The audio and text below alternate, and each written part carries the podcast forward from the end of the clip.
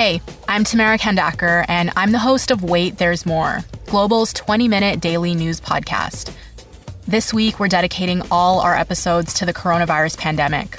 We're talking about it from a variety of different angles, from basic health questions to the impact this is going to have on the economy.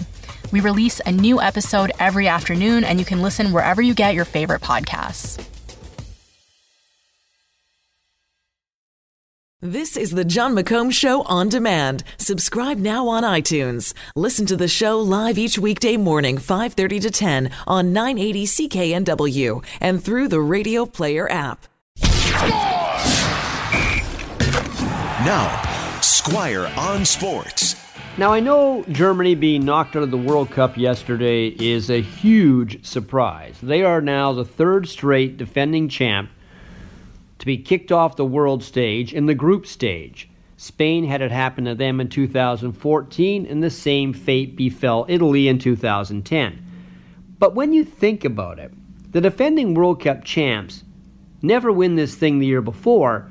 They're the champs from four years ago, and a lot can happen in four years. Other teams get better, and your key players in the championship team get older. And a lot of managers keep the older guys around too long.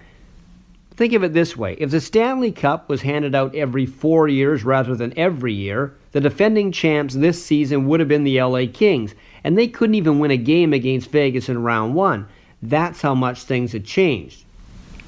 Germany, like Spain four years ago and Italy eight years before that, brought back a lot of the players who had won the World Cup four years earlier.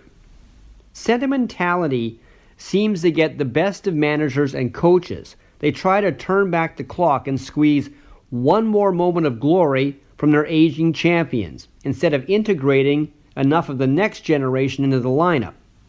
And as we saw with Germany, one of the best organizations in soccer, they made the same mistake. And I guarantee you, the team that ends up winning this year's World Cup will have a hard time leaving some of their main guys out of their lineup four years from now, even if those players are shells of their former self. Squire on Sports. Catch Squire Barnes tonight on the Global News Hour at 6 and on 980 CKNW.